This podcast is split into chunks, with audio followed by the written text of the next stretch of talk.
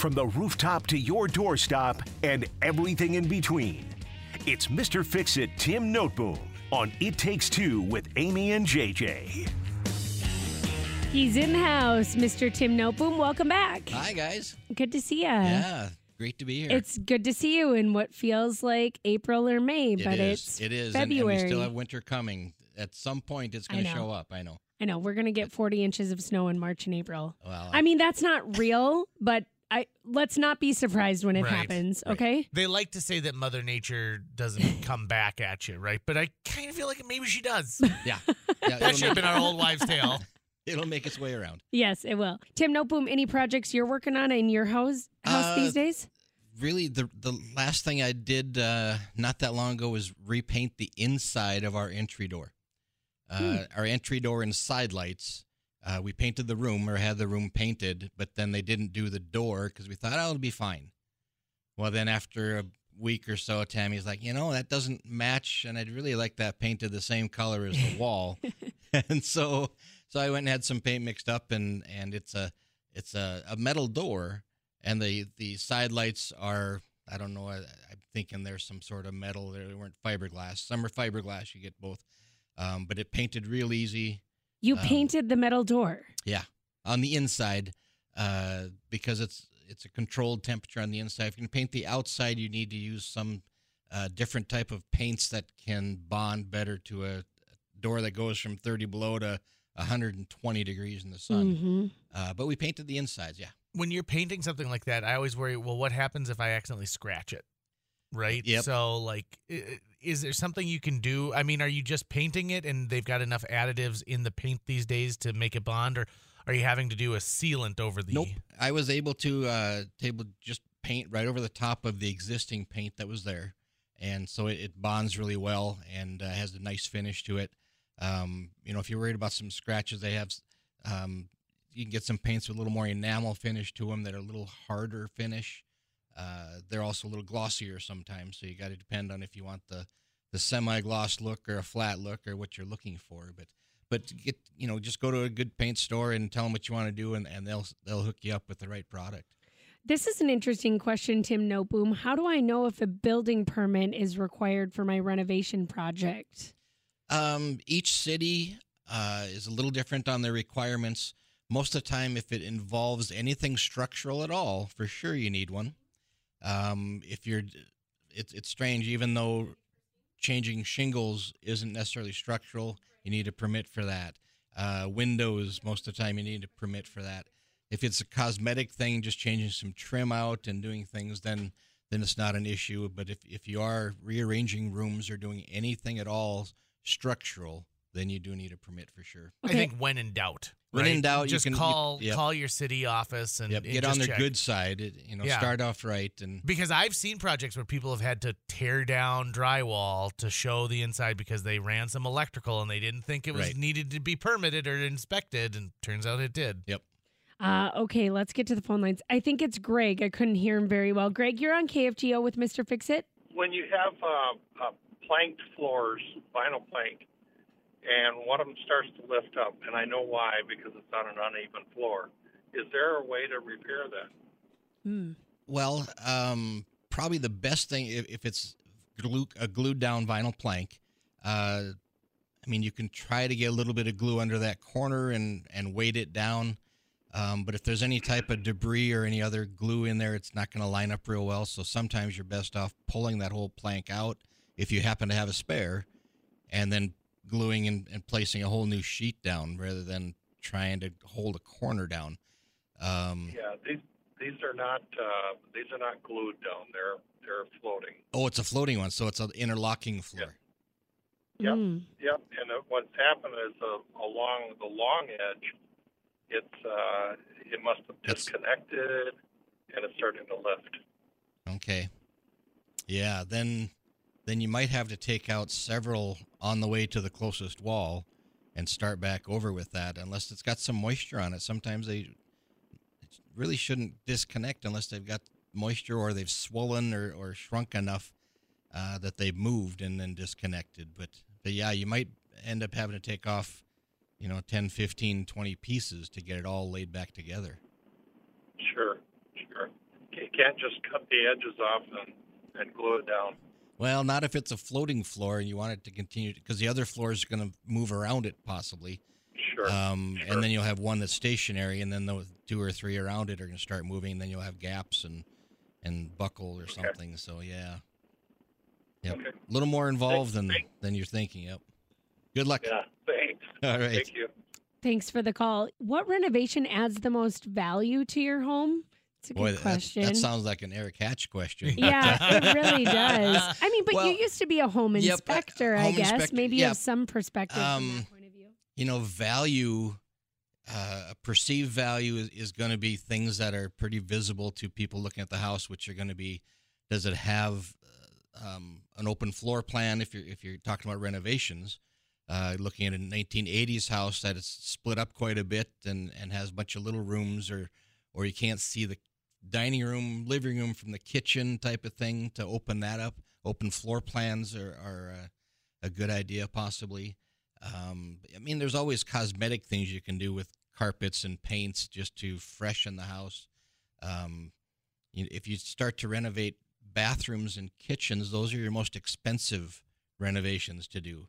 And so sometimes it's hard to get a good return on that one, other than you get the selling factor because people you get the wow factor from people, and your home might sell quicker because it's got those things, but you might not get the, the dollar for dollar mm, return. But That's exactly what I was going to say, Tim. Is that Yeah. some people think, well, I spent forty thousand dollars on my kitchen, so now my house is It's worth forty thousand dollars more. Yeah, that's And that's not always the case Right. because a lot of times you're updating things that were That should have been in- be updated Yep. anyway. Yeah. So so yeah, you, your forty thousand dollar remodel, it, it might be worth a thirty thousand dollar change, but it's going to attract a buyer quicker because it's it's there. I've even heard people say, well, you know, I put fifteen thousand dollars into my landscaping, which is great if you're attracting somebody who wants to buy a house that has beautiful landscaping. But some people might say, gosh, look at all That's that a lot- work I'm going to have to do. Right. And so it is it is interesting. I would always say talk to the your preferred agent. Yep. And let them tell you, "Hey, listen, this is the trend right now. It's better for you to just have a carpet allowance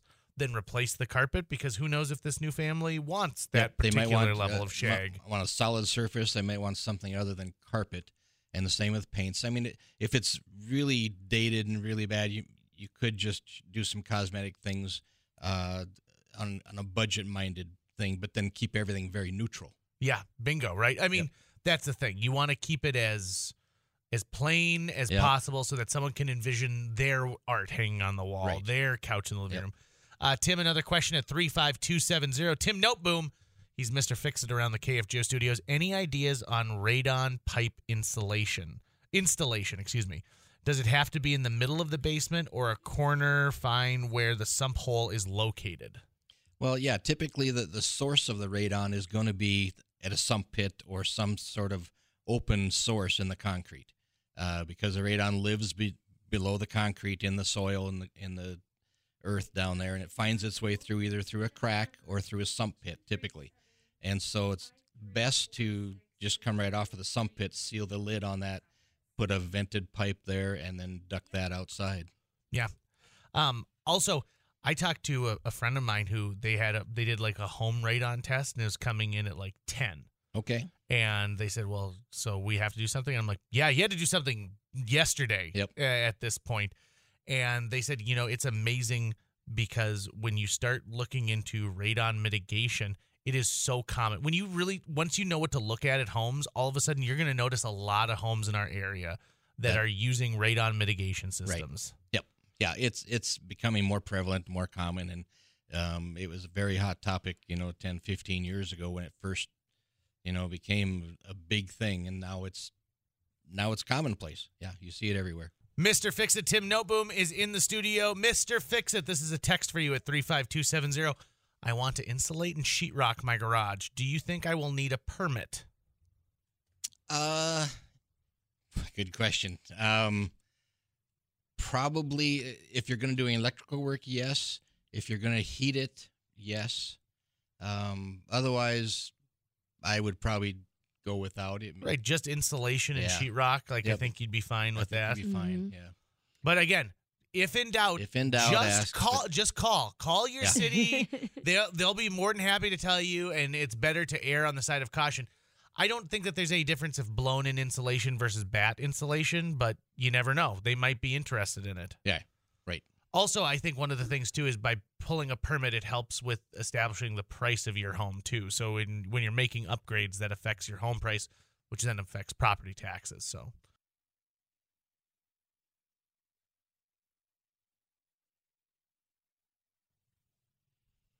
Mr. Fix It with Tim Noteboom. You can get a hold of us at the Laney Studio line here at KFGO 701 237 5948. You can also text us at the KFGO Text Club, sponsored by Adventure RV 35270. Okay, Tim, let's clean up some of these text messages. Wondering if I should be concerned about penny sized holes or smaller in my vinyl siding. Found a few over the years here and there. Can rain get in there and cause moisture damage? Correct. Penny Um, sized Penny holes. size is pretty good size when you, you think about it. Um, yeah, once you start developing that, if it's just a crack, then a lot of times moisture can't get in there. Once you start getting, you know, a pencil size or penny or anything bigger, yes, we can get some moisture in there. But more importantly, you start getting insects maybe that can start going in there. Um, I've seen bees nest behind siding and things like that.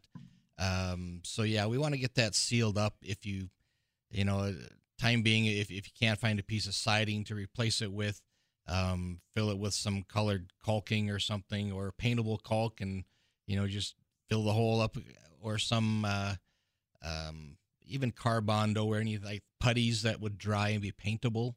Um, get something in there and and just cover that hole. Okay. What I mean, should they be concerned about these showing up? It sounds to me like maybe a bird, something Uh, like that. It could be a bird. It could be a rock from the lawnmower. It could be something else that caused it. But, but yeah, it, it's going to start creating some problems. Okay. Um, ballpark figure on a 2,000 square foot home renovation. I was One and wondering three if- quarters bath, two bedroom. I was I was wondering if you were going to take the impossible question. Ballpark figure on a 2,000 square foot home renovation. wow. I just I- I, where do you start? yeah. Right. Um, renovation. Does that mean just carpet and paint? Well, then you know maybe you're going to spend ten thousand dollars painting and carpeting, or flooring. You know, are you taking carpet out and putting solid surface flooring in? Are we taking taking walls out? Are we doing a bathroom or a kitchen and fixtures? Um, so I mean that that could be a.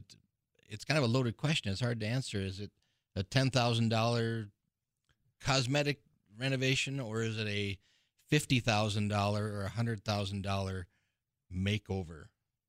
Okay, let me ask you this question, kind of piggybacking on that.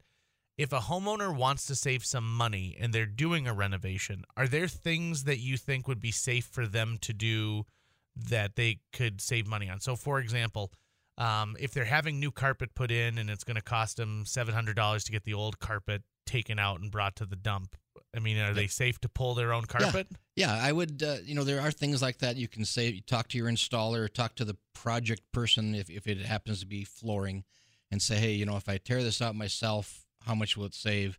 Um, and then look at what you'll have for uh, landfill fees or something, and and the time involved. But yeah, you might want to take that out. Wear a mask because it's going to get dusty. It's going to get a little dirty.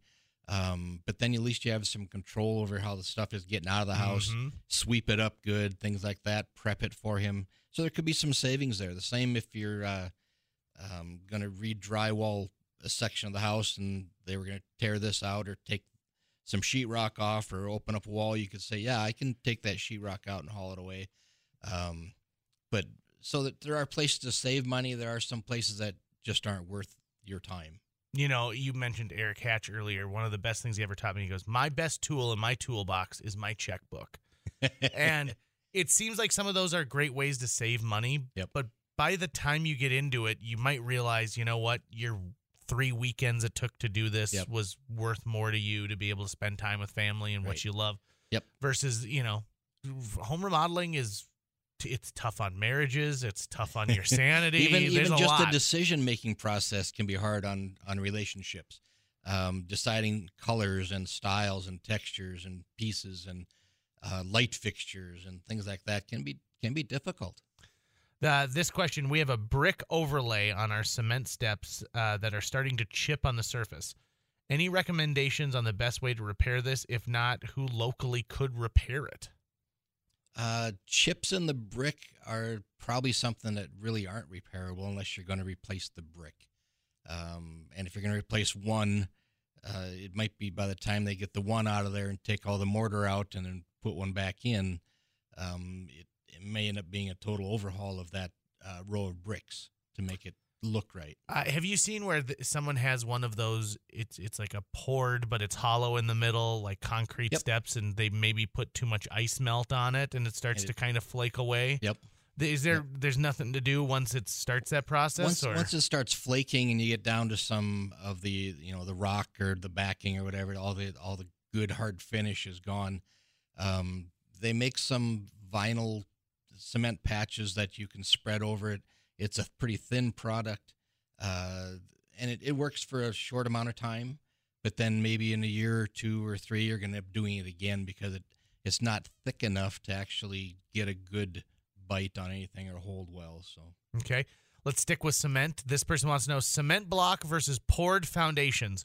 Your preference? Uh, well, my preference, if uh, if uh, dollars don't matter, then it'd be poured foundation. Um, if it's going to be a good place for block basements or a good application, uh, sandy soils, uh, so there's not a lot of pressure from the from the earth or expanding, you know, moisture.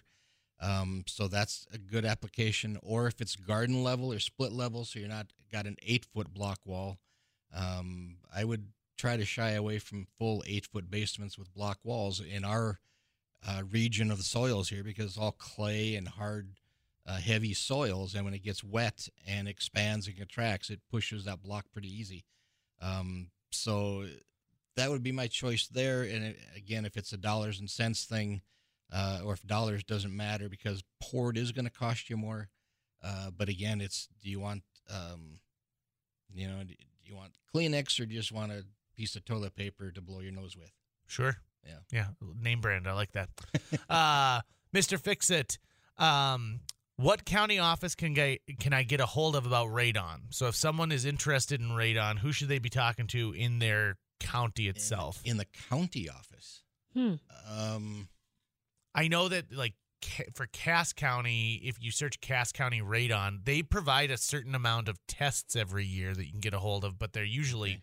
snapped up pretty snapped up pretty quickly. quickly. Yeah. Um, Yeah. If you're talking about mitigation specifically, uh, I mean, I guess I, I would call someone who's Who does- a pro at it. Who does they'll- mitigation? Yeah, they'll know Yep. exactly what to, who, who to talk to about yeah. that. I think in Moorhead they've got some environmental services department or something that that might lead you in the right direction. and that's something you know. Don't sleep on that. No. You know, and do you need going down in your basement? Are you going to die tomorrow? No, but radon is the second, the number two cause of lung cancer in the United States behind smoking. Okay. and Yep. it is one of those things where you don't smell it it just is sitting in your basement if Yep. you happen to have it come up and it's very prevalent in our neck of the woods It- you know sump pits are a great spot where Yep. it likes to seep into your house so if you have if if you've never tested your basement for radon and your home is over let's say over 30 years old you should get it tested i did last year and Yeah, we I, just I was surprised We just tested ours a couple of months ago, actually, because we've lived in the house now for a decade. Mhm. And so it probably hasn't been tested in a decade. And I don't even remember if we got it tested when we moved in. So it just Yeah. felt better to have it tested. It was Yeah. fine, Yeah. but it just felt better to have it tested. And and now winter readings will vary from summer readings oh, because okay. winters the house is closed up a little more and it, it's not as active uh, as far as windows and fresh air. so you'll actually get a better So- reading now right Yep, than it you would Typically, it would be higher this time of year. Mm, Yep. Interesting. Mr. Fix It, my front cement steps have a raised aggregate finish. It has a crack in one corner. Is there a fix? Um, well, you're not going to be able to get that crack, you know, get it sealed back together or bonded. But what I would probably do with that crack, or anytime I'd get a crack in concrete that I didn't want it to grow any further, is to seal that crack. Uh, Get a Mhm. product, fill it in so no more water gets in that crack. Because what happens uh, this time of year, freeze thaw, um, water runs down, it gets in those cracks, and at nighttime it freezes. And when water expands, it freeze or freezes it expands and it pushes that crack open further and further. So So the first thing I would do is get something in there and fill that crack. Okay. On the topic of radon, someone said there's a device called the EcoQube you can buy off of Amazon. It is a 24 hour a day monitor for radon. Will give you nice tables as far as past radon levels. Hmm, interesting. I know we've we even talked about that during an IMA doctors that there are, you know, these little radon tests that you can buy on Amazon Right. and sort of test it yourself as well. And then if there is some Yeah. and legitimate concern on your part, you can bring in. then you bring in the, the professional to, to bring a monitoring system over for a couple days, and then they can get a, a more of a clear reading. Right. Yep. Yep. Makes sense. Um, did we get to this Zillow one? No. I mean, I don't know that we can really answer this. This is other the second than unanswerable question of Yeah. Mr. Fix It. how does Zillow get so much detailed information on properties? I imagine that it's just from previous sales of your house. Like everything is online. You can kind of find. Yeah, I- I think they're just doing comparables and kind of random, random things based on neighborhood, age of the home, square footage. They they probably have an algorithm that says it's this many square feet, and in this neighborhood, and the houses are 2010 I mean, houses, and boom. we do know from previous conversations with many real estate experts on this show that Zillow is often wildly inaccurate Yep. Don't trust with that its Zestimate. information. So, uh, so don't trust it. Um, I know people s- still look at it, but I wouldn't trust it one hundred percent. Right. Um, let's go back to your contractor days for a second. Yeah. So incredibly nice winter we're having right now. People are thinking about spring. They're thinking about summer. What's the advance time that you think someone should reach out to a contractor if they're thinking about doing a project? Now, of course, everyone's different in your Right. chosen contractor, but I mean, Yeah. should you be mad if someone says that they can't start until July 1st? No, that's going to be the commonplace now. Um, so if you're trying to get a project done this year at all, this summer, this spring, you need to get on that now to get on that that bus and and get in line because things are going to fill up quickly. Um, products are getting more readily available now, and you know we had a big mess trying to get product, um, but now the the labor stuff changes because it people uh, their their work schedules have changed from when uh, we used to do things 20 30 years ago. So so they're not filling their workforce like we did back then. So yeah they're going to be pushed out five six eight months um, so get on those projects So if you want something done by my birthday in October, you're calling right yep, now. yep start making those calls it makes doesn't hurt to doesn't hurt to make those calls uh, you're not out anything Tim Noteboom, Mr. Fix It here on KFGO. We'll see you back here March 6th from 1 to 2 o'clock. perfect see you then good.